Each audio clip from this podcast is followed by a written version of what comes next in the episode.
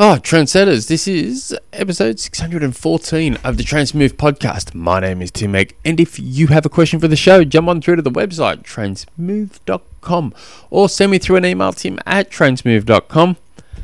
Now, last weekend I did a sprint distance triathlon with as part of a team with my son and his best mate. I was like this old fart hanging around kids.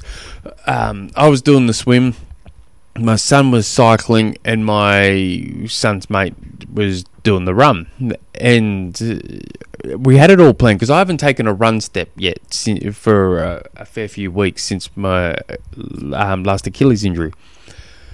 And so I had it all planned. I was going to come out of the water. My daughter was going to be right on the water's edge with a pair of shoes for me so I can put them on and I can shuffle my way up to, up up the beach, you know, onto the little, uh, across the road into the car park, and then I can tag my son.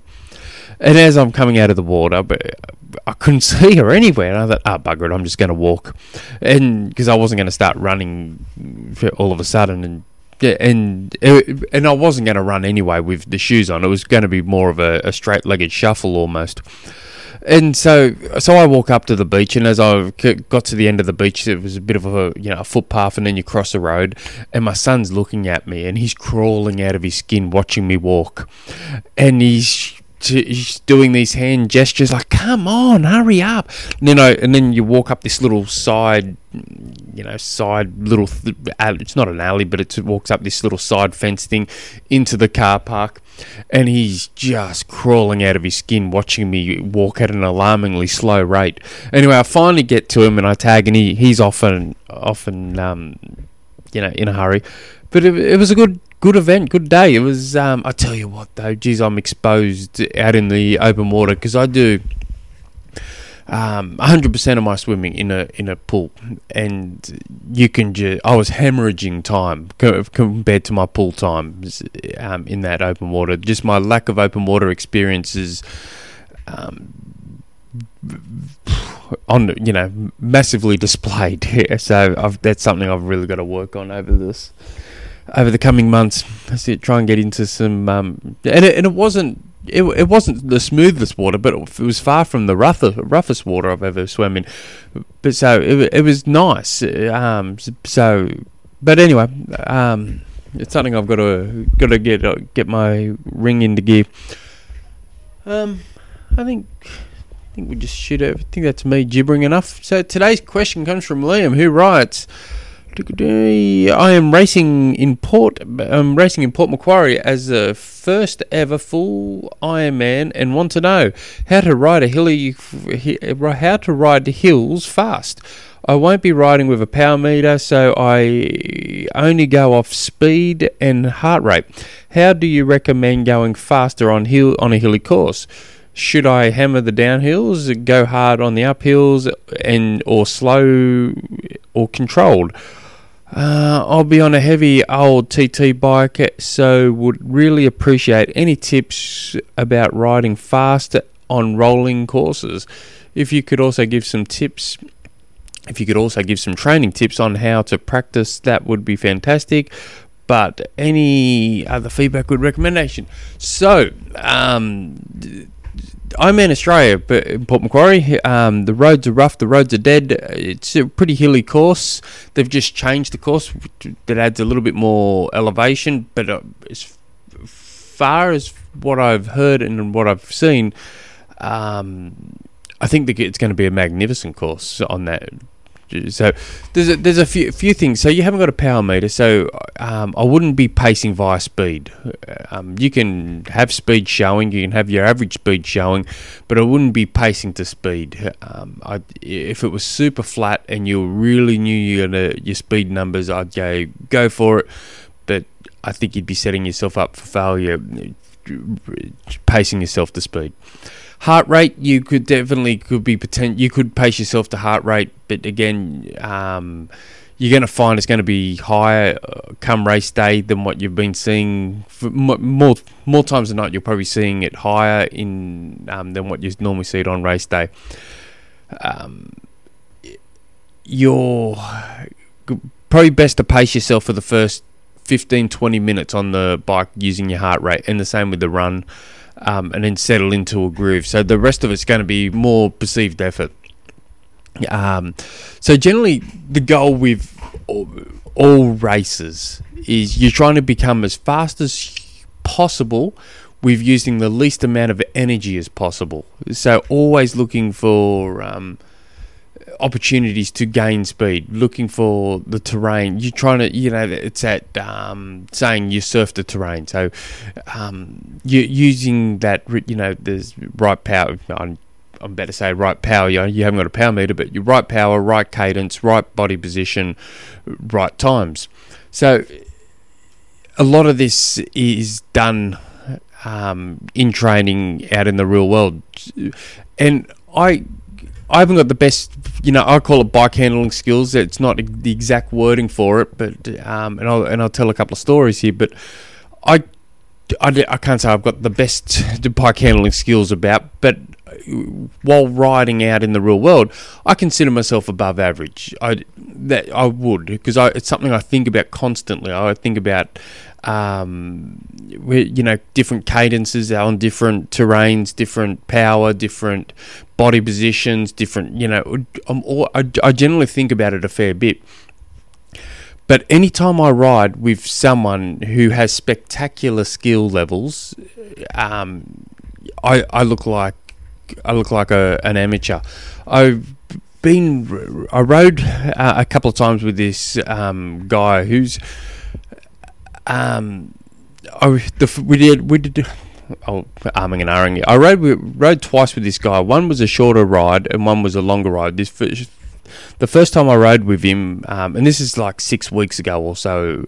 Um, we're just, we're just chatting and also um, just cruising around chatting and then just before he had to go to work, we had some spare time, so we're just going up and down some um, residential streets to put more miles into the legs.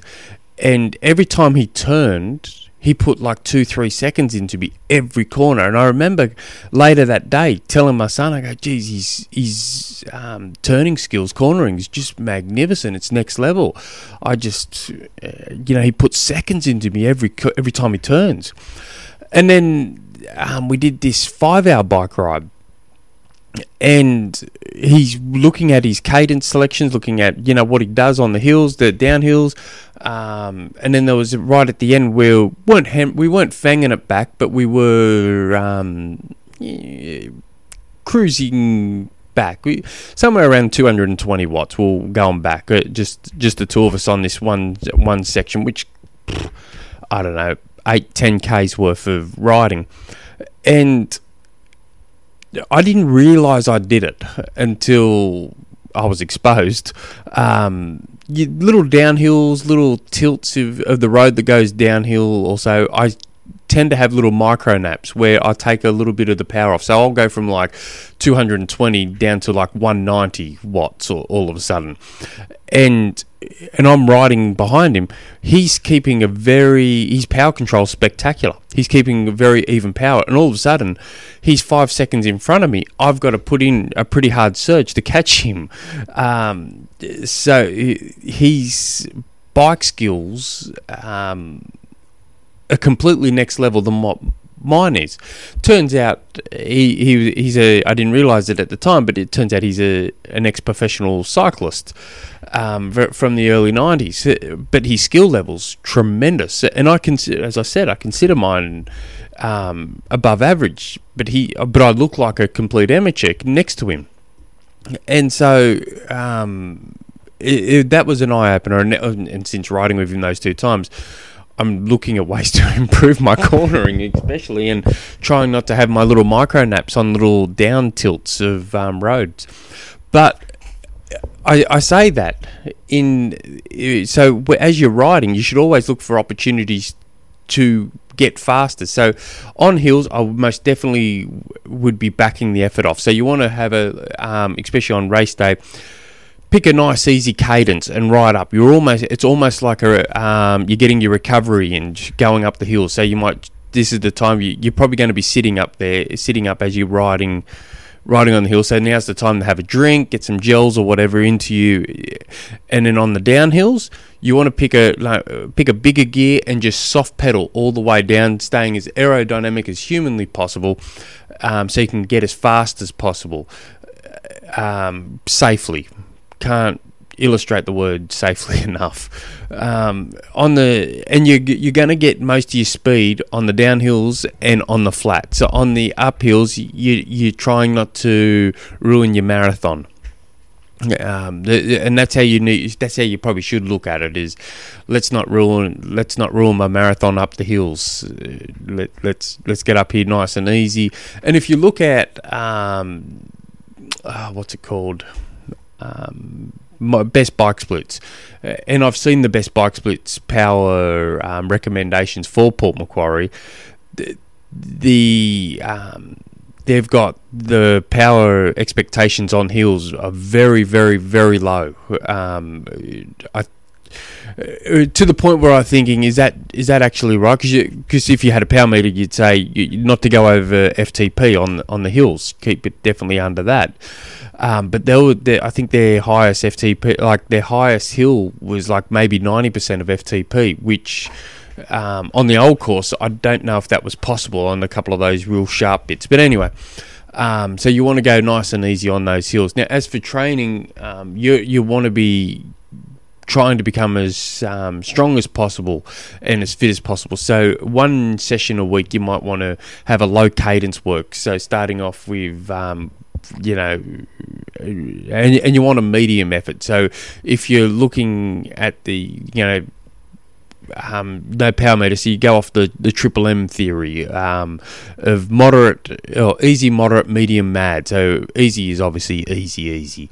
Moderate is your all day effort. You should be able to do that very comfortably, breathing through your nose, no sweat. Hold a conversation, zero zero issues. Medium effort is whatever the interval is, you should be able to do it. Um, should be difficult but manageable, so you're not completely gassed. Um, and then mad is as hard or as fast as possible without compromising technique. So as soon as you've, as soon as your technique starts changing slightly, you need to back the pace off. Uh, so, and that goes with all swim, bike, run. As soon as that technique changes, um, you need to you need to back it off. You're going too hard. So, um, so you want to be doing some um, low cadence effort, low cadence effort. So, and you eventually want to build that to you know a, fa- a, fair way. So you can even mix up these. So you, um, doing doing sessions um, like five times five minutes at a at a medium effort, low cadence, 60, 65 RPM, maybe a little bit lower if you're feeling all right. And you don't want massive amounts of recovery, and so maybe two minutes of recovery. These can be done on hills as well, so they're, they're nice sessions to be done on hills. And then you want to follow that by anywhere between um, three and seven minutes at race effort. So, and they could be um, three to seven times eight minutes or nine minutes. Um, at race efforts with one to two minutes recovery in between, and you want to keep progressing progressing that um, so that could be like one session also as you go out for your long rides and hopefully you're going out for a weekly long ride and hopefully they're long rides um, you and if you've been for a fair few of them, now you can start adding some race intensity. So it might be in the last two hours you can start adding 20 minutes at race intensity or race effort. Um, 20 minutes with five minutes easy, and then eventually go to um, just very slowly build to um, four times 40 minutes at race effort with 10 minutes easy in between they're the efforts you also want to be testing your nutrition to make sure that's all right. You also want to make sure your nutrition's going you got enough carbs. You ideally um, you want at least sixty grams of carbs per hour. Depends how big you are, but between sixty and ninety for the majority of people. Um, you're going uh, going over 90 it's a it's a craze you know 120 grams an hour um, a lot of people talking about you want to be pumping out a lot of watts for that. Um, you might be able to consume that amount, and you have to train for the, the anything over ninety in particular. You really have to train for, um, train the gut to be able to handle it. Um, but if you're, you know, not pushing out massive power, um, you, you could be setting yourself up for failure with, with taking in too much carbs. So, but but make sure you're getting the carbs in, and make sure you're getting them. Um, make sure you're testing it during those sort of efforts, and you want those sort of efforts done on rolling hills as well, so you can really learn um, body positions, cadences. Um, but as long as you rem- remember the basics of um, a good, you know, normal cadence on the flat, um, a slightly higher cadence, easy pedaling up hills, big gear, low cadence going downhills in an aero position. Um, and if you can't hold the aero position because it's going too fast and you haven't got the confidence and skill level to handle it, at least bend down as low as you can while holding on, and you can still see well and truly in front. Um, you you should be you should be fine, but and don't empty don't empty yourself completely on the bike. You've got to, got to run. I hope that helps. Um, I think I've gibbered on enough. If you guys have any other questions, jump on through to the website trainsmooth.com. Until next episode, oh, hooroo.